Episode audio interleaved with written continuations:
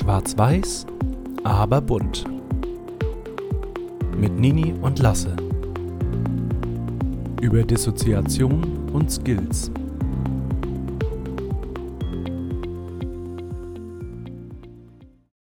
Moin moin und herzlich willkommen zurück mit und bei und überhaupt Schwarz-Weiß, aber bunt.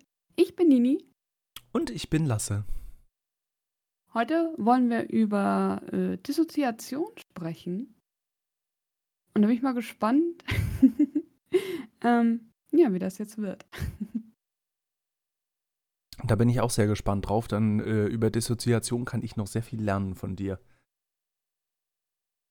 Oha, ich muss das selber noch viel über mich lernen, weil ich habe das letztes Jahr erst sozusagen diagnostiziert bekommen, beziehungsweise so, wurde es mir halt bewusst, dass ich sowas habe. Ansonsten wusste ich gar nicht, dass ich dissoziiere. Aber was ist das überhaupt? Also, es ist ziemlich komplex. Dissoziieren ist das Gegenteil von assoziieren. Das heißt, assoziieren ist was zusammenfügen, also Zusammenhänge knüpfen. Kann ich, glaube ich, so beschreiben. Und dissoziieren ist halt so das Gegenteil und ist wirklich so abspalten beziehungsweise das Trennen. Es ist, so wie ich das verstanden habe, dass eigentlich jeder in seinem Leben mal dissoziiert. Das kann man so vergleichen, wenn man mal in Gedanken versunken ist, tagträumt. Das ist halt auch normal und denke ich mal, das hat jeder irgendwie mal. Ich glaube, das kennst du auch mal, so tagträumen. Ja, natürlich, klar. Und es ist halt auch wichtig, dass wir sozusagen dissoziieren, das heißt, trennen. Ansonsten würde, glaube ich, jeder Eindruck auf uns einwirken. Das heißt, du kriegst alle Gerüche mit, du kriegst alle Gespräche um dich rum mit, wenn du zum Beispiel in der Stadt bist. Und das ist ja viel zu viel. Also es ist sozusagen auch eine Art Filterung im Alltag. Ja, genau. Dass wenn du zum Beispiel dich mit jemandem unterhältst, konzentrierst du dich auf die Person, mit der du dich unterhältst und blendest halt das rundherum so ein bisschen aus. Also nimmst es halt, denke ich mal, unterbewusst irgendwie wahr, vielleicht, weiß ich nicht, aber du fokussierst dich auf einige Sachen, weil du kannst halt nicht alles mitkriegen. Wäre, glaube ich, auch alles ein bisschen viel. Aber beim Dissoziieren zum Beispiel bei mir, also ich glaube nicht, dass ich sehr stark dissoziiere. Also nochmal zur Erklärung, Dissoziationen, die auffällig sind, entstehen halt durch Traumata. Und das beschreiben auch einige, wenn man zum Beispiel eine ganz schreckliche Situation mitbekommt. Und dann beschreiben ganz viele so, dass sie das Gefühl haben, so ihr Körper zu verlassen und das alles so ein bisschen von außen nur zu beobachten. Und da werden halt Emotionen, Gefühle, teilweise auch wirklich Körperempfindungen komplett, ich nenne es jetzt mal ausgeschaltet, getrennt von der Wahrnehmung, wenn ich das so richtig beschreibe. Wie gesagt, ich bin kein Arzt. Ich habe halt nur gehört, dass es halt so ist, dass halt so in extrem belastenden Situationen oder extrem stressigen Situationen das halt ist. Zum Beispiel beim ganz schlimmen Autounfall hört man ja zwar immer, dass trotz, dass Leute verletzt sind, irgendwie noch ihre Familie oder gute Freunde noch aus dem Auto rausziehen zum Beispiel. Die blenden halt ihre Verletzung aus, also die dissoziieren halt ihre körperliche Wahrnehmung da, damit sie halt, jemanden noch retten können. Oder sie stehen halt sozusagen unter Schock und völlig neben sich und kriegen das alles so von außen nur mit und stehen, was in des Wortes neben sich. Also auch eine Art Schutzmechanismus in solchen Fällen. Ja, genau. Das ist ein gutes Wort. Dieser Schutzmechanismus ist bei der Borderline-Symptomatik, sage ich mal, nicht unüblich. Und bei mir ist es halt so, es gibt verschiedene Arten von Dissoziation, auf die gehe ich jetzt aber nicht ein, weil es ein paar sind. Bei mir ist es halt, was auch die Gangs ist, Amnesie, das heißt, grob gesagt, so Gedächtnisverlust. Das kann von 5 Minuten gehen, dieser Gedächtnisverlust. Das kann von der Situation, die sehr stressig ist oder den Trauma ausgelöst sein, von irgendwie 1-2 Stunden. Kann aber auch wirklich sein, dass du irgendwie deine ganze Jugend vergisst und du dich halt nicht mehr an deine Jugend erinnern kannst. Einigen ist das bewusst, dass sie Erinnerungslücken haben. Das ist bei mir so. Also ich weiß, dass ich Erinnerungslücken habe. Einige kriegen das auch gar nicht so mit und wissen halt gar nicht, dass sie Erinnerungslücken haben. Ja, bei mir äußert sich das so, teilweise, ich gehe jeden Tag so meine Runde spazieren draußen und da ist es mir, glaube ich, letztes Jahr einmal wirklich sehr stark passiert, dass ich meine Runde gegangen bin, ja, und als ich wiederkam, fragtest du dann, wo ich geblieben bin, weil ich halt ein bisschen länger weg war als gewohnt. Genau. Und ich konnte dir das nicht sagen. Ich habe in dem Moment registriert, dass ich von meinem Spaziergang, den ich gemacht habe, nicht mehr weiß. Also ich konnte dir auch nicht sagen, wo ich war, ob ich meine normale Runde gegangen bin und einfach nur langsamer war oder ob ich irgendwo abgebogen bin. Ich weiß es nicht. Keine Ahnung. Das kann natürlich auch gefährlich werden. Wenn das, ja, nicht, wenn das nicht nur diese Dissoziation ist, nicht das im Nachhinein nicht mehr zu wissen, sondern wenn du das zum Beispiel aktiv während dieses Spaziergangs gar nicht mehr wahrnimmst. Inwiefern? Ja, wenn du während dieses Spaziergangs sozusagen dich nicht mehr auf diesen Spaziergang konzentrierst im öffentlichen Straßenverkehr. Mhm. Das kann ich mir vorstellen, dass das doch zu brenzligen Situationen führen kann. Ja, kann es. Definitiv. Dazu kann ich auch sagen, dass ich deswegen auch kein Auto mehr fahren darf. Oder halt sollte. Es liegt auch so ein bisschen in meinem Ermessen, wie gut ich das kontrollieren kann und wie schlimm das ist. Ich fahre deswegen kein Auto. Weil Autofahren bei mir teilweise so eine Art Trigger ist. Ich weiß nicht wieso. Also ich hatte nie einen Autounfall oder so. Aber es ist halt so, dass ich beim Autofahren zum Beispiel gedanklich ziemlich stark wegdrifte, dass mir das Risiko zu groß ist, dass ich nicht aufmerksam genug bin und deswegen mache ich das zum Beispiel nicht. An sich ist es so, dass ich sage, dass ich dann in eine Art Autopilot gehe. Also ich kriege zwar schon den Straßenverkehr und so mit, ich passe auf mich auf. Ich kann mich aber dennoch nicht dran erinnern, was ich so gedacht habe oder was, wo ich lang gegangen bin oder so. Oder was ich gemacht habe.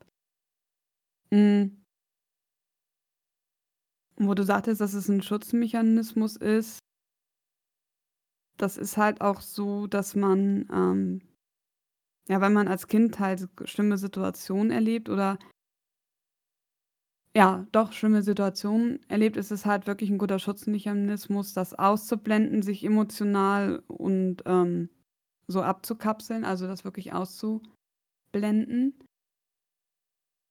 Was halt einfach nur so in wirklich extremen Fällen ist. Bei mir war das aber zum Beispiel so, ich sag mal so, ich habe gemerkt, so das ist ganz nett, wenn ich das halt einfach ausblende und die Situation halt gefühls- oder emotional nicht ertragen muss. Und dadurch bin ich halt immer schneller in der Dissoziation gerutscht und war halt in Krisengesprächen, die ich geführt habe, die eigentlich auch mich betroffen haben.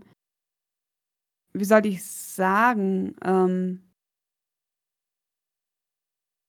nicht ganz anwesend. Ich habe sozusagen eine Art Mediatorrolle so eingenommen, habe versucht halt bei den anderen so die Probleme zu lösen dann in dem Gespräch und habe mich aber da völlig rausgenommen.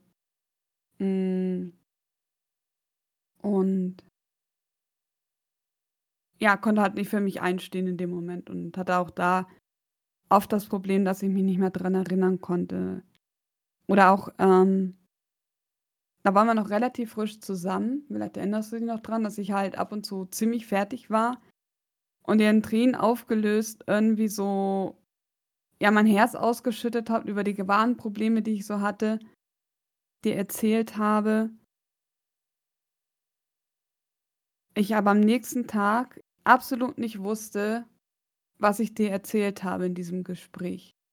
Ja, das weiß ich noch sehr gut.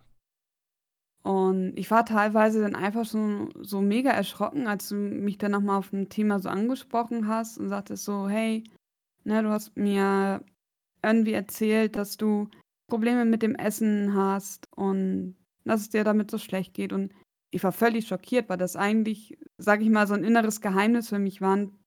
Für mich ein gesetztes Tabuthema. Ich wollte damit über keinen sprechen. Und ich war dann teilweise wirklich schockiert, dass du das weißt. Und ich habe dich dann auch gefragt, woher du das weißt. Und dann sagtest du, ja, das hast du mir irgendwie vor 2-3 Tagen in dem Gespräch, wo wir da und da saßen, erzählt. Und ich denke mir so, okay, was hab ich? Ja, wusstest nicht mal was von dem Gespräch, dass wir da waren. Ja. Gerade in der Anfangszeit, wir haben uns in einer Kneipe kennengelernt. Ich weiß nicht, ob wir das schon mal erwähnt hatten. Ich glaube schon am Anfang. Und wir haben an den Abenden, wo wir noch nicht zusammen waren, sag ich mal, sind wir gerne mal aus der Runde raus und sind eine Runde spazieren gegangen, haben uns irgendwo hingesetzt, haben da ein bisschen gequatscht, haben uns da kennengelernt. Und ich kann mir gut vorstellen, dass da viele Gespräche bei waren, die du im Nachhinein gar nicht mehr bewusst wahrgenommen hast. Wo ich schon viel über dich gelernt und viel über dich erfahren habe, bevor wir überhaupt zusammen waren, was du im Nachhinein gar nicht weißt. So aus heutiger Sicht könnte ich mir das gut vorstellen. Ja, das kam damals öfter vor. Es ist dann mit den Jahren immer weniger geworden. Jetzt seit Anfang der Therapie halt wieder ein bisschen mehr, weil ich die Sachen halt aufarbeite.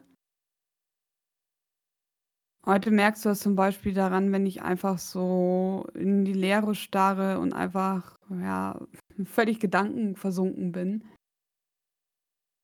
Oder halt beim Spazierengehen. Ich weiß nicht, warum das Spazierengehen das so auslöst. Das ist halt ganz, ganz schwierig, da für mich fokussiert zu bleiben.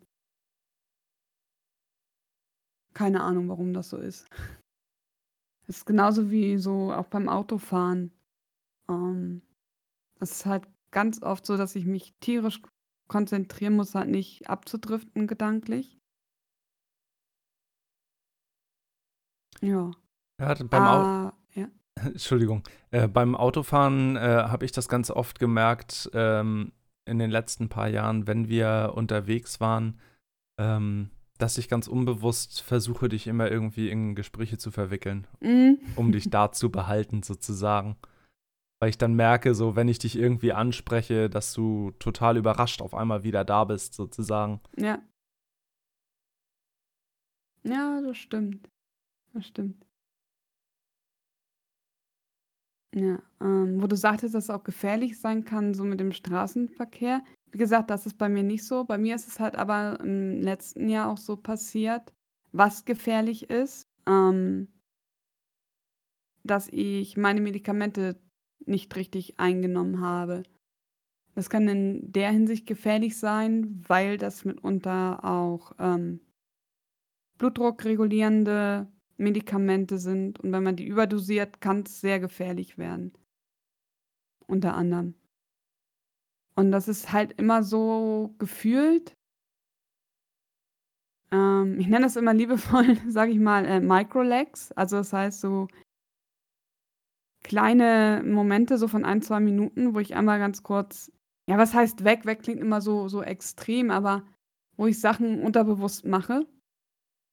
Wie zum Beispiel Medikamente falsch einnehmen, das ist 1-2 Mal passiert. Das hat mich sehr erschrocken, muss ich sagen, weil das wirklich auch nach hinten losgehen kann und gefährlich sein kann.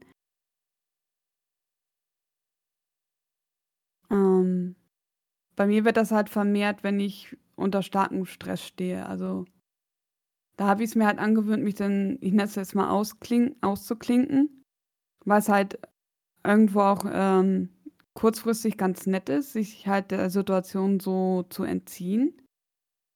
Aber es ist halt nicht gut, das ist, ja, ich weiß nicht, ob man das mit einer Droge vergleichen kann. Ja, irgendwo schon so, ne, dass man halt schon bei Kleinigkeiten auch, ne, ich habe jetzt irgendwie gerade keine Lust auf diese Situation, zack, weg. So, zumindest so ein bisschen ist es bei mir. Und da muss man halt, oder dann möchte ich halt jetzt auch lernen, da wieder gegen anzugehen. Klappt auch ganz gut, dann nutze ich halt wieder so verschiedene Skills, so wie Achtsamkeit, halt wenn ich spazieren gehe, ich versuche mir Nummernschilder einmal einzuprägen und die zu wiederholen. Ich achte irgendwie jetzt, wo die ganzen, wo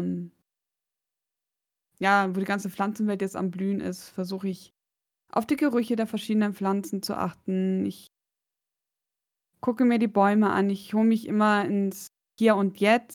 Indem ich halt teilweise auch so sage, ich gehe jetzt hier gerade längs, ich sehe dies, ich sehe das. Zum Beispiel, ich sehe ein rotes Auto, ich sehe einen Gartenzaun, der ist braun und hat ein paar Latten, die ihm halt noch mal verstrebt sind. Also ich versuche halt meine Umgebung bewusst wahrzunehmen, mich in das Hier und Jetzt zu holen. Was mal mehr, mal weniger gut funktioniert. Mhm. Aber ich versuche mich da jetzt auch nicht so extrem unter Stress unter Druck zu setzen, weil das löst wieder Stress aus und dann komme ich wieder mit mir selber sozusagen ins Gehege. Und dann streite ich mich sozusagen mit meinem Kopf. Ist ganz schwer zu beschreiben. Das klingt komisch, halt, ja. Aber ich kann verstehen, was du meinst. Ja, weil ich weiß nicht warum, wenn mein Kopf sich halt einmal so eine Pause gönnt, sich einmal ausklinken, weil es in Anführungszeichen angenehm ist für den Moment. Ich möchte aber lernen, das aushalten und das eben halt zu verarbeiten und dagegen widerstandsfähiger zu werden in der Hinsicht, dass ich mit den Sachen umgehen kann, mit den Gedanken und eben halt auch so ein bisschen die Vergangenheit sozusagen loszulassen. Und klar, wenn man da gegeneinander kämpft, ist klar, dass da schwer ein Gewinner rausgehen kann. Sondern, dass es wirklich besser ist, was ich lernen musste. Es ist besser für mich sozusagen, wenn man das sozusagen als Art Monster oder so sieht, es an die Hand zu nehmen und zu sagen, komm, ne, wir gehen irgendwie gemeinsam. Weil das ist halt effektiver, als halt immer dagegen anzukämpfen und auf, ja, Teufel komm raus, sage ich mal, halt dagegen anzugehen. Das gibt halt einfach nur noch mehr Stress und das ist halt eine Teufelsspirale, aus der eigentlich kein Gewinner rausgeht. Ja, verständlich. Was ich schon oft bei deinen Runden gedacht habe, nicht nur bei deinen Runden, sondern allgemein, da haben wir auch schon, ich glaube, in der vorletzten Folge drüber gesprochen, mit dieser Reizüberflutung, wenn du am PC sitzt. Da habe ich schon so drüber nachgedacht bei deinen Runden, wo du das jetzt gerade zum Beispiel erzählst, dass du dich aktiv auf deine Umgebung einlässt und versuchst, sie aktiv wahrzunehmen.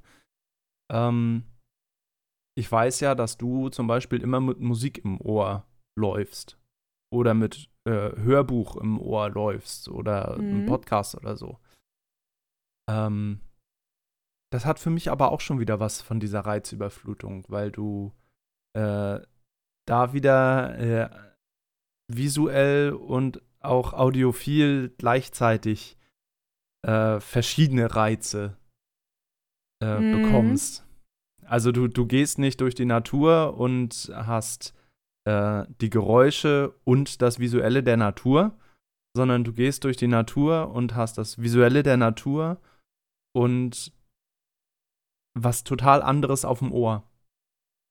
Und konzentrierst dich aber auf beides. Ja, das stimmt. Also ich nutze mehrere Sinne, ja. Ja, da stelle ich mir nur manchmal, oder da denke ich nur manchmal darüber nach, ob diese Reizüberflutung auch gut ist, wenn du verstehst, wie ich das meine. Oder ob das nicht vielleicht zu viel ist. So wie wir das halt schon mal vor ein paar Folgen hatten, ich glaube in der vorletzten Folge, auf 3 Bildschirmen 3 verschiedene Videos laufen zu haben und dabei zu stricken. So, was halt auch eine totale Reizüberflutung ist, weil es 4 unterschiedliche Themen sind, die der Kopf gleichzeitig verarbeitet. Ich habe da mehrere Sachen und mache die Sachen zusammen. Aber da ist es halt so, dass ich weiß nicht, ich sag mal irgendwie Anführungszeichen gesund dissoziiere. Wobei, ich weiß nicht, ob ich das so sagen würde. Ich kriege halt wirklich nicht alles mit. An sich fokussiere ich mich eigentlich so ein bisschen hauptsächlich auf das Stricken und kriege eine der Sachen irgendwie mit und ich switche immer zwischen den Sachen, die ich laufen habe. Ja, gut ist es nicht. Ich gewöhne es mir auch langsam wieder ab. Es ist aber auch so, dass die Dissoziation, also dieses gedankliche Wegdriften, die so stark momentan, aufgrund, dass ich eine stressige Phase aktuell habe, brauche ich eine Art Skillkette. Das heißt, es reicht nicht nur irgendwie ein Skill, wie zum Beispiel die Musik oder das Achtsame oder irgendwie was anderes Visuelles, sondern ich brauche so eine Art Skillkette. Das heißt, ich brauche mehrere Reize. Also mehrere Sinne müssen gereizt werden. Als Skillkette, um halt nicht irgendwie gedanklich so wegzudriften. Ja, das verstehe ich. Und ich schätze, dass es das halt aktuell wieder ist. Ja, das kann ich mir gut vorstellen. Wobei das beim Spazierengehen hast du es schon immer so gemacht. Da bist du von Anfang an immer mit Musik unterwegs gewesen. Wobei ich das noch verstehen kann. Also mache ich als Nicht-Betroffener, sag ich mal, ja auch, wenn ich alleine unterwegs bin, gehen auch Ohrstöpsel ins Ohr, Musik drauf und los. Aber ich lenke mich dann nicht zusätzlich damit ab, dass ich mich auf Details in meiner Umgebung konzentriere, sondern ich nehme ganz normal am Straßenverkehr teil. Ja, also es ist halt, klingt vielleicht gerade ein bisschen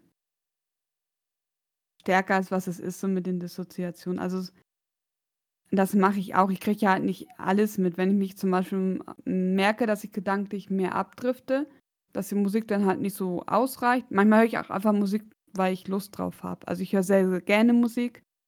Habe ich schon immer gemacht. Als Kind habe ich schon sehr viel Musik gehört. In meiner Jugend habe ich fast nur Musik gehört. Sogar wenn ich Serie geguckt habe, habe ich immer Musik laufen gehabt.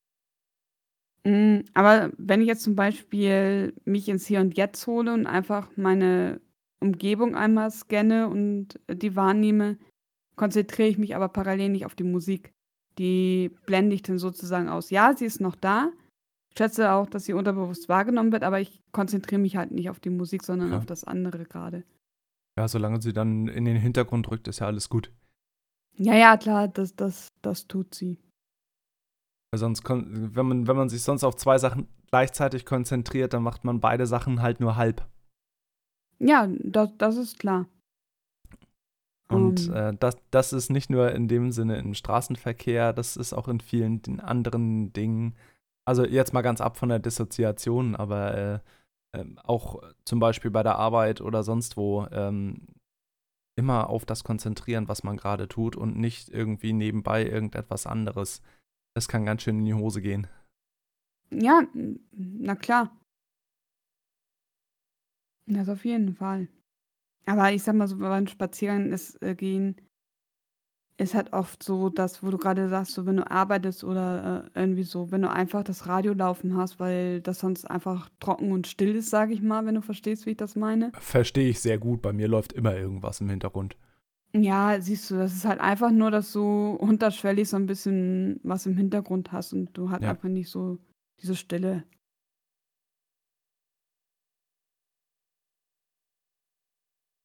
Ja. Es ist halt super schwierig zu beschreiben. Ich schätze, dass es bei mir auch mit den Dissoziationen so ist, dass ich sozusagen innere Konflikte durchlebe, die für mich so unerträglich und für mich irgendwie sind und dass halt meine Psyche gezwungen ist, dass unakzeptable Informationen bzw. Unakzeptable oder nicht auszuhaltenden Gefühle vom Bewusstsein vom Denkvorgang irgendwie sozusagen abzutrennen. Also dass, wie wir am Anfang sagten, dass wirklich schon so ein Schutzmechanismus da ist, weil ich die Gefühle in dem Moment nicht aushalten würde. Ja. Da muss ich gerade an meine Therapie denken, an etwas, was ich dir auch schon mal erzählt habe, was meine Therapeutin mir, oder wo meine Therapeutin mir damals einen Ausdruck gezeigt hat und mir daran etwas erklärt hat, mit Dingen, die nicht verarbeitet sind vom Unterbewusstsein und nicht abgelegt wurden, sondern die ständig im Kopf rumschwirren, im wahrsten Sinne des Wortes. Und die schwirren mal, blöd gesagt, die schwirren mal hinten rum und mal sind sie ganz vorne und sind präsent. Mhm. Und das ist zum Beispiel bei mir so ein Punkt gewesen. Ich habe so einen Moment gehabt, wo bei mir während der Therapiezeit genau so ein Teil dann verarbeitet und abgelegt wurde. Und von dem Moment ist bei mir in der Therapie alles bergauf gegangen. So dieser Gedanke, dieses Ding, was die ganze Zeit im Kopf rumgeschwirrt hat, wurde abgelegt und von dem Moment an wurde bei mir alles besser. Das ist natürlich nicht auf jeden übertragbar, aber so in der Art kann ich mir das gut mit der Dissoziation vorstellen, weil das so von der Art her sehr gut zusammenpasst, dass diese Dinge eigentlich permanent im Kopf sind, aber sie sind mal im Nebel irgendwo im Hintergrund und auf einmal kommen sie irgendwie gerade nach vorne. Aber der Körper in dem Fall oder der Kopf in dem Fall unterdrückt sie mit dieser Dissoziation, weil sie einfach zu krass sind.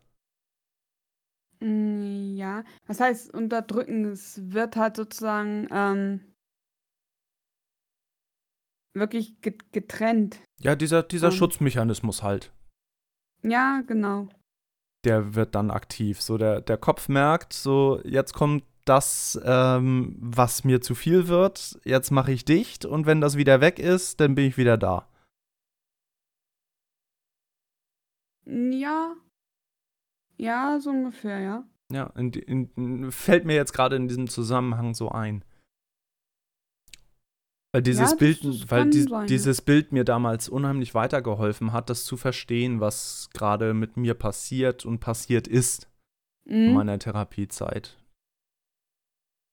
Ja, das so, ich sag mal, so ein bisschen sowas Verdrängtes, also nicht bewusst Verdrängtes, an die Oberfläche wiederkommt und dann den Verarbeitungsprozess durchläuft. Ja, genau, richtig. Aber diese Verarbeitung, die kann halt auch die kann auch nie stattfinden. Die kann auch irgendwann mal, nach 20 Jahren kann theoretisch dieser eine Gedanke das erste Mal wieder nach vorne kommen. Mhm. Das ist, das ist total unterschiedlich.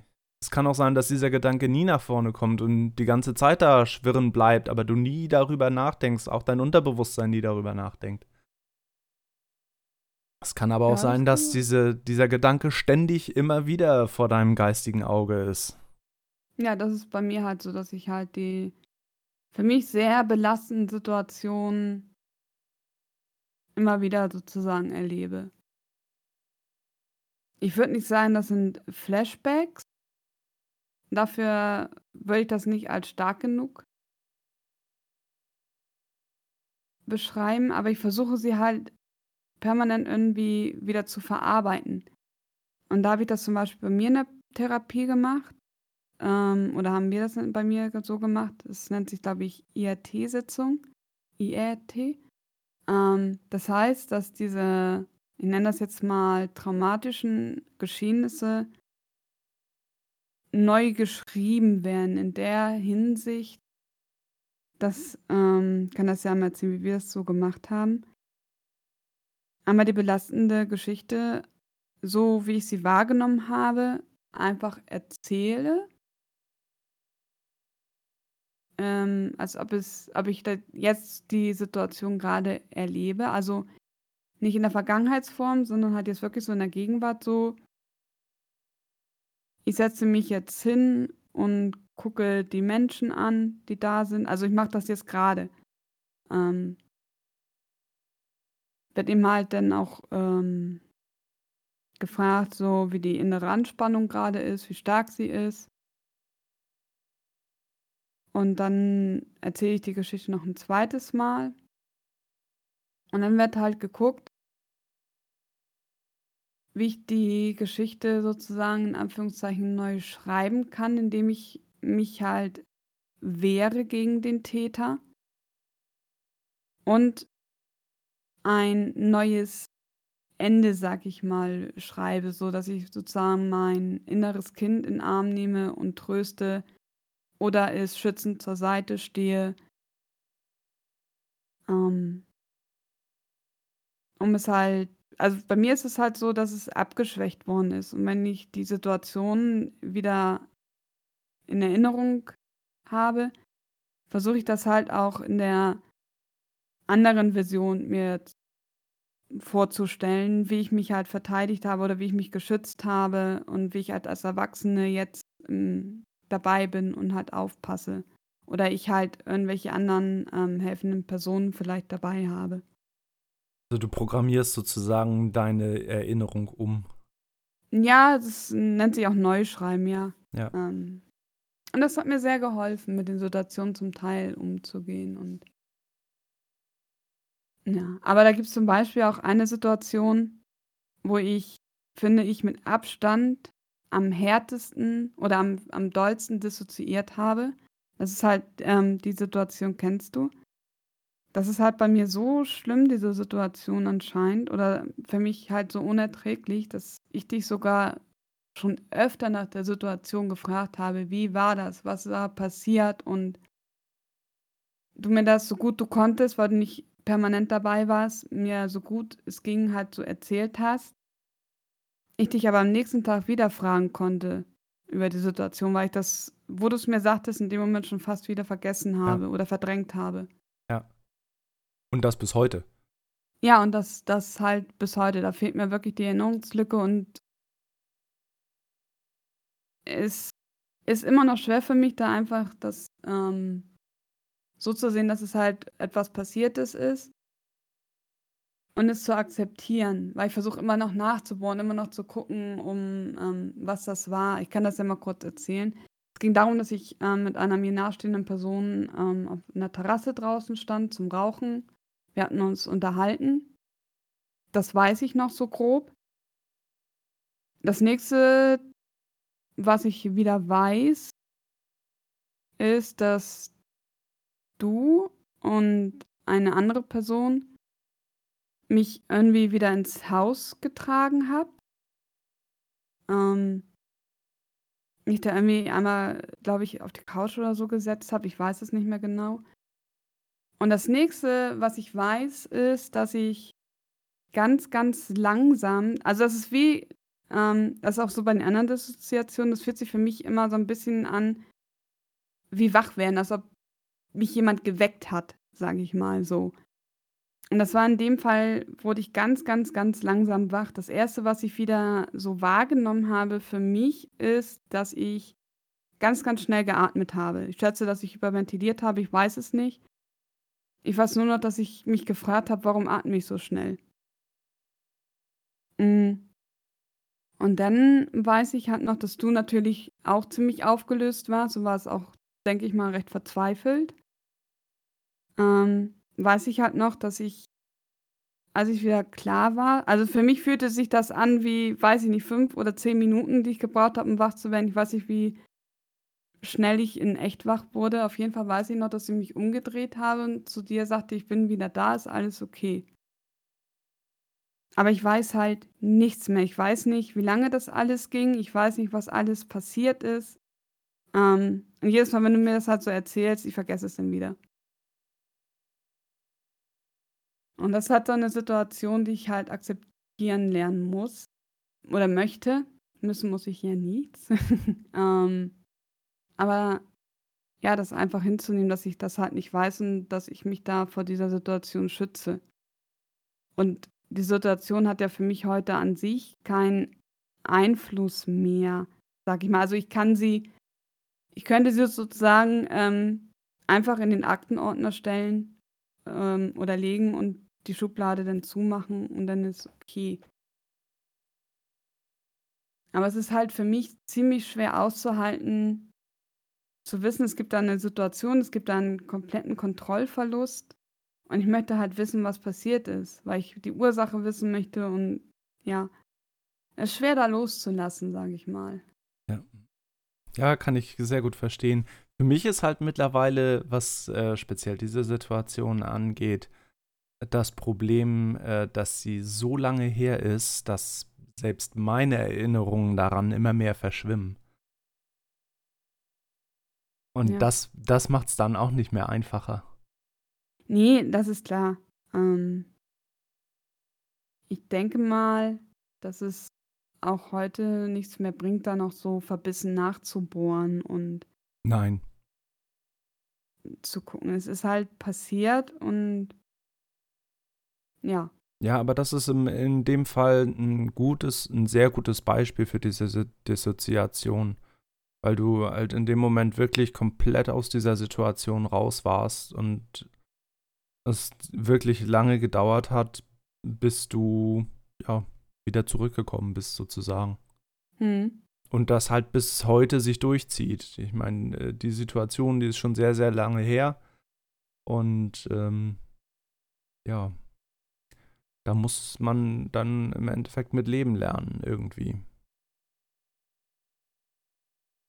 Ja, na klar. Aber ich blickte heute auch schon anders drauf als vor, sag ich mal, so 2 Jahren. In der Hinsicht, dass ich da entspannter bin, dass ich sage, ja, es gab diese Situation, aber ich kann da nichts dran machen. Ich kann mich nicht dran erinnern. Ich kann diese Situation nicht ändern. Sie war so. Und die Situation ist vorbei. Also übe ich da sozusagen der Situation gegenüber radikale Akzeptanz. Das, ja, diese Änderung oder diese Situation ist ein Begleiter, die ist in meinem Leben einmal passiert. Und das ist halt so. Die Zeit geht weiter, das ist mehr als verjährt. Und es bringt halt nichts, da weiter zu bohren. Es ist ja in der Hinsicht für mich nicht so belastend, dass es so traumatisierend ist, dass ich davon sozusagen Flashbacks bekomme oder die Situation mich so stark belastet, dass ich an nichts anderes mehr denken kann und die halt einfach gelöst werden möchte. Es ist halt so, ich denke ab und zu mal so an die Situation, denke so, ist zwar doof, aber es ist okay. Ja. Ich glaube, das ist auch der einzig richtige Weg, damit umzugehen. Ja, klar. Ja, man kann ja, oder ich kann ja schon fast sagen, ich habe ja auch gar keine andere Wahl. Ja, das stimmt natürlich.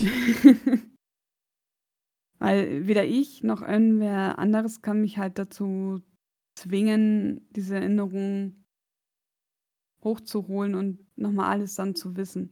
Ja. Ja.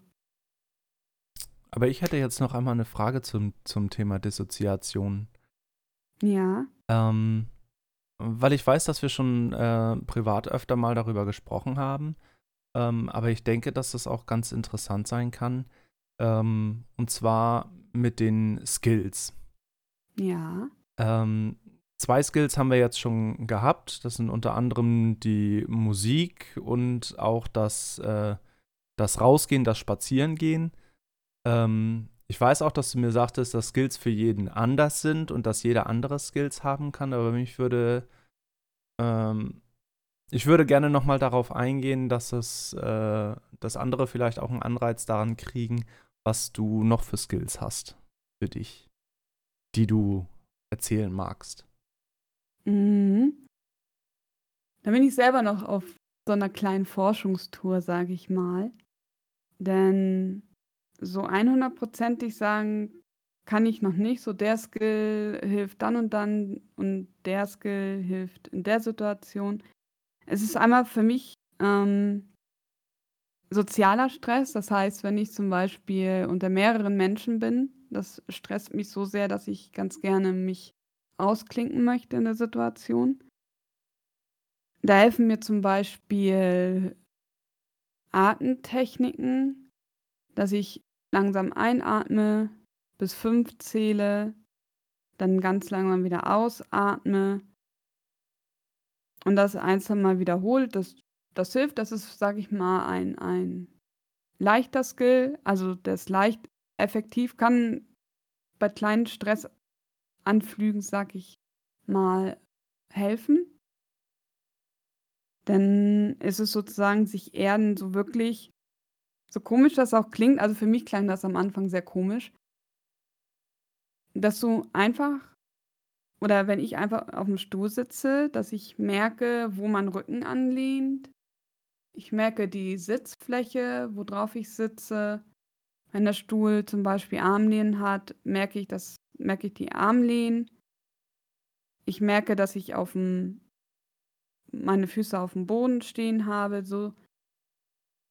Wirklich mit der Umgebung arbeiten und einfach reflektierende Fragen oder Mantras, kann ich mal sagen, zu wiederholen, so: Ich heiße Nini, ich bin 33, wir sind jetzt im Jahr 2022, ich bin jetzt hier gerade in dem Café, ich habe vor mir ein Stückchen Kuchen. Dass ich halt wirklich mich wieder runterfahre. Das hilft auch. Manchmal hilft es auch, die Situation einmal kurz zu verlassen, dann halt noch einmal dieses Durchatmen zu machen und dann wieder rein. Ich merke das zum Beispiel bei mir so. Was mir hilft, ist, das früh zu erkennen. Zum Beispiel bei sozialen Dinger merke ich halt so, dass die Situation anfängt, sich so ein bisschen surreal zu fühlen. Ich fühle mich so ein bisschen weit weg von der Situation. Es ist sehr schwer, das gefühlstechnisch so zu beschreiben, aber dann weiß ich so gut, okay, ich brauche jetzt einmal 1-2 Minuten Pause und ja, mache dann so meine Skills. Man kann auch, wenn man zum Beispiel Ammoniak hat wieder oder irgendwie Chili-Bonbons oder so, dann kann man sich halt auch einen Chili-Bonbon mal in den Mund stecken und darauf rumlutschen und sich halt auf die Schärfe fokussieren. Für wen Chili zu viel ist, Fisherman's Friend reicht auch. Es kommt halt drauf an, wie stark das Skill sein muss. Ne? Also klar. Klar, für einige hilft auch ein Fisherman's Friend. Man kann sich auch auf Sachen, wenn das funktioniert, konditionieren. Das heißt, man kann das auch irgendwie sozusagen neu verknüpfen, dass wenn der Körper angespannt ist, du dann zum Beispiel so einen Fisherman's Friend nimmst oder wie auch immer und dass du dann runterfährst. Das hilft dann auch. Da muss man halt dann aufpassen, dass man das nicht einfach mal irgendwie so zwischendurch macht. sodass man da nicht zu doll abstumpft. Und ich wechsle die Skills auch immer, weil ich finde, für mich ist das so, dass bei den Skills Gewöhnungseffekte eintreten. Und dadurch schwächt der Skill ab. Von daher wechsle ich auch immer mal durch. Oder wie zum Beispiel du das auch sagtest, so beim Autofahren. Ich versuche dann auch auf dein Gespräch mit einzugehen und mich halt auf dich dann zu konzentrieren. Mhm. Oder ich versuche eine Imagination, das heißt, ich begebe mich zu meinem sicheren Ort. Können wir vielleicht auch eine Folge machen, so, was ist eine Imagination, was ist der sichere Ort zum Beispiel? Man kann ja mal kurz erklären, der sichere Ort ist für mich ein fiktiver, also imaginiert, das heißt ausgedacht, nicht real. Ein Ort, an dem ich mich sicher fühle, an dem mir nichts passieren kann. Es sind keine anderen Personen dabei. Es kann auch keine andere Person diesen Raum betreten, wenn ich das nicht möchte. Und es ist halt, ja, mein Schutzraum. Da bin ich heute noch dabei, muss ich sagen, das zu lernen, denn es fällt mir wahnsinnig schwer. Weil ich so dieses Gefühl von Sicherheit, ich sag mal so, nicht kenne. Oder nicht wahrnehmen kann so richtig. Also es ist super, super schwierig noch für mich. Das muss man auch arbeiten. Da muss man auch immer dran arbeiten, das immer wiederholen, immer wieder machen. Das ist halt auch ein Lernprozess, den ich da habe. Das braucht auch seine Zeit. Das ist zum Beispiel auch ein Skill. Ja, bei diesem Schutzraum habe ich schon damals, als du mir das erste Mal erzählt hast, immer gedacht, was ich mir unheimlich schwer dabei vorstelle, ist einen imaginären Raum sozusagen imaginär zu materialisieren, wenn du verstehst, wie ich das meine. Ja, du brauchst eine Menge Fantasie. Ja, genau. Also ich kann mir vorstellen, dass das wirklich schwer ist, diese Fantasie zu entwickeln, wenn man das vorher nie getan hat, sich wirklich imaginär einen Raum vorzustellen und sozusagen diesen Raum aktiv zu bewohnen, aber nur in seinem Kopf. Mhm. Das kann ich mir zum Beispiel persönlich überhaupt nicht vorstellen, wie das gehen soll. Könnt's es gerne mal ausprobieren. Da hätte ich tatsächlich mal Lust drauf. Ja. Also für mich war das auch sehr, sehr schwer. Ich habe als Kind, ich würde mal behaupten, konnte ich luzide träumen. Das heißt, ich konnte kontrolliert träumen. Weil ich als Kind eine riesengroße Fantasie hatte. Und ich konnte in den Träumen zum Beispiel, immer wenn ich wollte, konnte ich fliegen. Da konnte ich die Landschaft gestalten. Ich konnte so schnell, so hoch, so tief fliegen, wie ich wollte. Und als ich in die Pubertät kam, fing das wirklich so an, dass die Kontrolle immer weniger wurde. Das heißt, ich konnte nicht auf Anhieb gleich fliegen. Das hat ein paar Anläufe gebraucht. Ich konnte den Flug nicht mehr richtig kontrollieren, wie ich es vorher konnte. Dann fing das an, dass ich gar nicht mehr abheben konnte, sondern ich habe verzweifelt versucht abzuheben. Es ist halt einfach so, als ob meine Fantasie weggegangen ist. Immer mehr. Und irgendwann hatte ich diese Träume gar nicht mehr. Und das finde ich bis heute noch super schade. Aber das war so schön, ich weiß, ich könnte versuchen, es wieder zu lernen. Aber von daher war das auch für mich super schwer, diesen sicheren Ort mir so vorzustellen, weil mir halt so diese Fantasie fehlt, die ich als Kind hatte. Nennt man erwachsen werden. Ja, als Kind war das auch ein paar Mal so, dass ich Träume und Realität nie voneinander unterscheiden konnte. Ich war fest der Überzeugung, dass ich das in der Realität erlebt habe. Zum Beispiel bin ich, wie alt war ich da? 9 ungefähr, sind wir umgezogen. Und ich meine, diese Wohnung vorher schon einmal gesehen zu haben, dass ich mit meinen Großeltern dran vorbeigegangen bin. Ich habe da reingeguckt, wie das aussieht.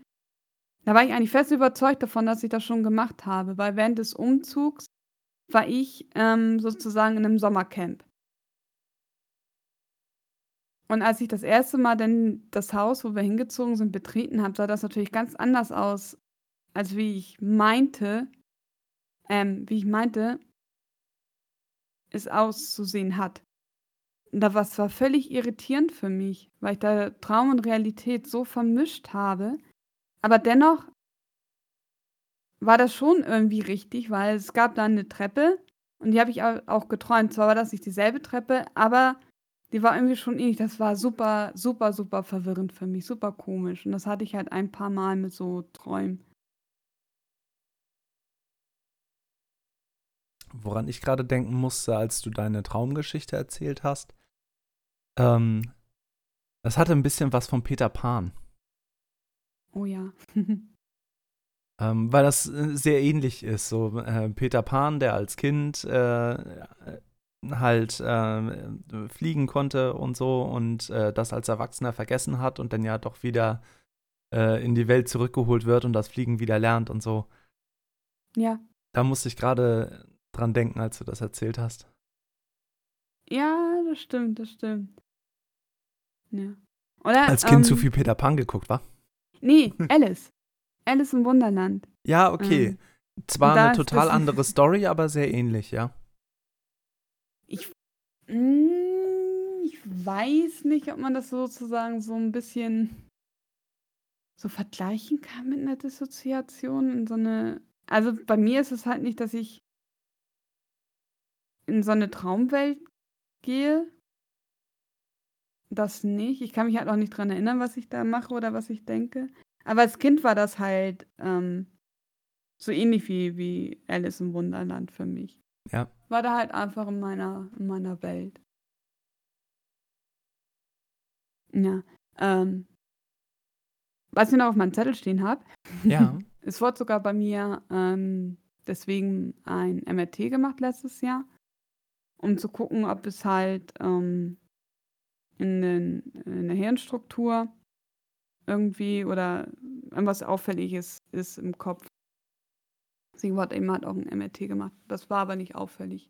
Also es kann sozusagen auch was Physisches sein, was das auslöst. Ja.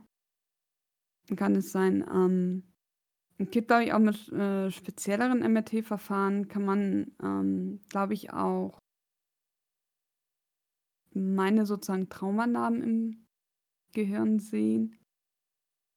Oder auch eben halt, wie das oft bei Borderline-Menschen ist, eine sehr aktive Amygdala, also sozusagen das Gefahrenzentrum, dass sie vergrößert ist, beziehungsweise auch recht aktiv ist.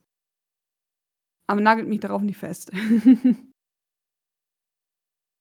Bei Gefahrenzentrum muss ich an alles steht Kopf denken. Ja, das ist so. Ich habe mir ja auch so mein inneres Team konstruiert, so, und das ist halt in dem Fall so, als ob irgendwie die Furcht beziehungsweise irgendwie so die Alarmemotionen dann ganz, ganz großes Mitspracherecht hat und ziemlich aktiv am Steuerpult ist. Für alle die Alles steht Kopf nicht kennen, das ist ein Animationsfilm, wo es darum geht, dass die verschiedenen Emotionen im Kopf eines Kindes sozusagen die Emotionen des Kindes steuern. Und darauf reagieren, was passiert. Und es ist ein ganz süß gemachter Film. Ja, ich muss sagen, der hat mir sogar ein bisschen geholfen, weil ich diese Vorstellung eigentlich ganz gut finde. Das kann ich mir sehr gut vorstellen. Und kann mir dementsprechend halt auch mein Team sozusagen zusammenstellen. Ja. Und wo wir auch so bei Träumen waren, zum Beispiel der Film Inception hat mir auch sehr geholfen, weil bin damals als Kind von meinen kontrollierten Träumen ganz stark in extreme Albträume abgerutscht. Ich hatte schon als Kind Albträume die mir bis heute super realistisch und echt in Erinnerung geblieben sind. Ich würde sagen, einer hat mich auch irgendwie traumatisiert, weil der hat bei mir einfach diese extreme Angst in der Dunkelheit ausgelöst. Und der Film Inception hat mir wirklich bei den Albträumen geholfen, weil er irgendwie bei mir wieder so dieses, ich kann meine Träume kontrollieren, animiert hat, wieder da ein bisschen aktiver zu werden. Und da bin ich wirklich dadurch die Albträume wieder losgeworden. Also was heißt losgeworden, aber sie sind nicht mehr so belastend für mich. Mhm. Inception, auch ein sehr schöner Film, mal ganz davon abgesehen, dass er dir geholfen hat. Ja. Aber auch einer meiner Lieblingsfilme. Ja, das ist wirklich gut. Zu den Skills noch einmal zurück. Ein Skill fällt mir noch ein, den du nicht mit aufgezählt hast. Das sind Fidget-Gadgets. Oh, ja. Generell, irgendwas mit meinen Händen zu machen, ist für mich eigentlich mit so ein effektiver Skill. Ist schwer zu beschreiben. Also ich habe einmal, den hast du ja auch, so einen Würfel. Das sind, glaube ich, 6 Elemente. 3x2. Nee, 8 Elemente sind es. 8 Elemente? Ja, 4x2. 4x2. Oh ja, stimmt, 4x2. Und den kann man sozusagen den Würfel so auseinanderklappen, wieder zusammen. Und mit denen kann man sozusagen in der Hand dann rumspielen. Und das hilft mir sehr gut sogar. Ich denke, dass das Stricken, ich merke es halt, wenn ich sehr gestresst bin, dass ich dann sehr viel stricke oder häkel. Es holt mich, also es reduziert sehr stark meine innere Anspannung, wenn ich was mit meinen Händen mache. Ich habe zum Beispiel auch, wenn ich draußen spazieren gehe, 2, ich nenne es jetzt mal so Zahnräder, oder wie nennt man die? Ja, das sind schon Zahnräder. Ja, sozusagen wie so eine leicht verdrehte 8 ineinander greifen. Und die kann ich auch in der Hand halten und dann drehen.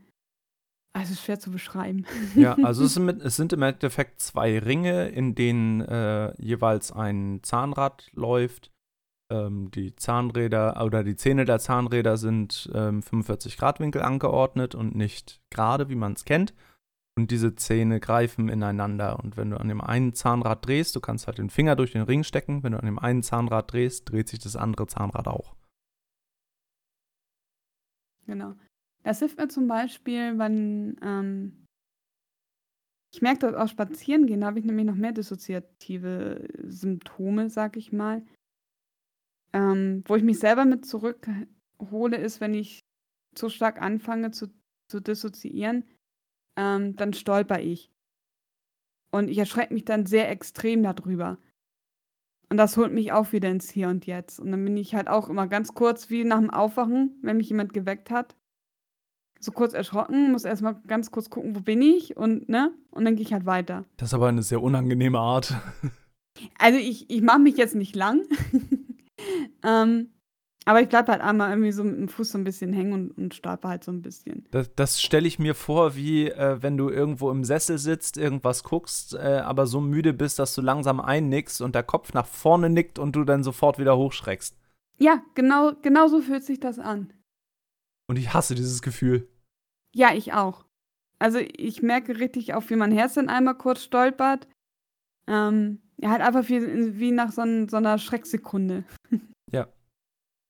Oder was ich halt auch merke, ist, dass meine Arme halt echt schwer sind. Dass ich Probleme habe, meine Arme dann richtig anzuheben. Und so, da merke ich, dass ich doch schon richtig aufpassen muss und ein bisschen stärker skillen muss. Das finde ich interessant. Also es hat tatsächlich auch physisch eine Auswirkung. Ja, ich glaube... Das nennt sich Stupor. Entschuldigung, wenn ich das sage, aber das klingt wie ein Zauberspruch aus Harry Potter. Ist es auch. Ist es auch. Das ist halt, dass die Betroffenen sich kaum noch oder gar nicht mehr richtig bewegen, sprechen nicht mehr und reagieren nicht auf Licht, Geräusche oder Berührung zum Beispiel. Das ist halt auch so, dass, wenn das wirklich sehr stark ist, dass die Personen dann halt auch nicht mehr ansprechbar sind. Das heißt, man kann auch wirklich keinen Kontakt mehr zu denen aufnehmen. Aber die Person ist nicht bewusstlos. Denn die Muskeln sind nicht richtig erschlafft und die Augen bewegen sich zum Beispiel noch. Ja. Keine Ahnung, das ist halt ja, auf eine psychische Belastung zurückzuführen in dem Moment.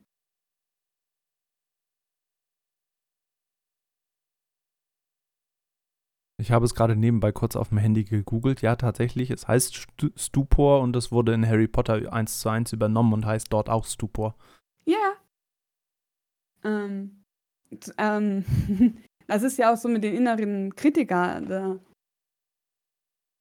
heißt es ja auch Ridiculus. Und Ridiculus ist halt auch lateinisch und heißt lächerlich machen. Und so ist das ja auch, ich glaube, das hatten wir schon mal erzählt, so mit dem Irrwicht aus Harry Potter. Der wird dann halt auch einfach lächerlich gemacht. Aus der Bedrohung wird halt irgendwas Witziges. Oder Unbedrohliches.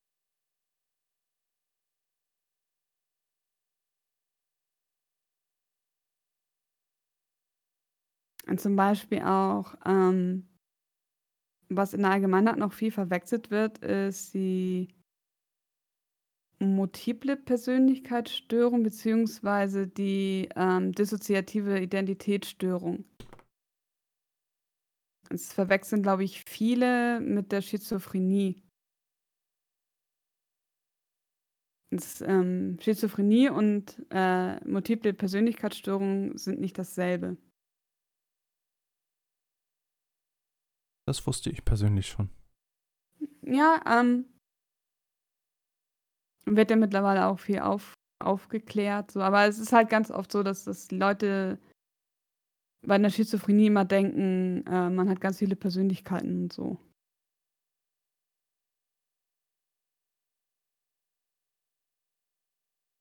Ja.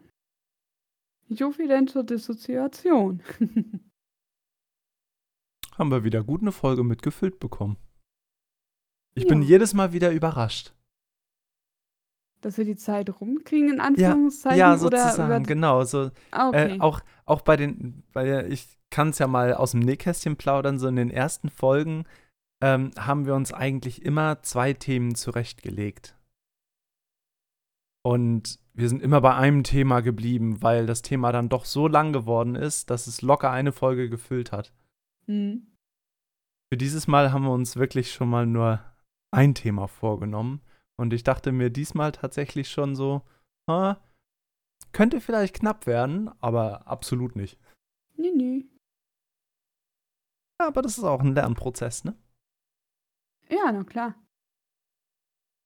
Dann bleibt mir nichts weiter, als wie immer mich bei dir für die schöne Folge und für deine Ausführungen zu bedanken. Wenn euch die Folge gefallen hat, dann lasst uns gerne eine positive Bewertung da, wo auch immer ihr uns gerade hört, auf welcher Plattform auch immer. Wenn ihr Fragen habt, konstruktive Kritik habt oder Verbesserungsvorschläge, dann könnt ihr uns die gerne zukommen lassen auf Instagram, auf Twitter oder per E-Mail. Alle Links dazu findet ihr auf unserer Homepage schwarz-weiß-aber-bunt.de. Oder unten in den Shownotes. Und damit übergebe ich das letzte Wort, wie immer, meiner Frau. Ja, auch von mir. Vielen, vielen Dank fürs Zuhören, für eure Zeit. Und ich wünsche euch wie immer einen wundervollen Tag, vielleicht eine wundervolle Nacht, einen schönen Spaziergang, wann und wie auch immer. Und ja, ich sag vielen Dank. Bis zum nächsten Mal. Ciao. Ciao. Schwarz-Weiß, aber bunt. Ein Podcast produziert und gesprochen von Janine und Lasse Böhnke. Hintergrundmusik, Intro und Outro The Success von Keys of Moon. Veröffentlicht unter der Creative Commons 4.0 Namensnennung, keine Bearbeitung.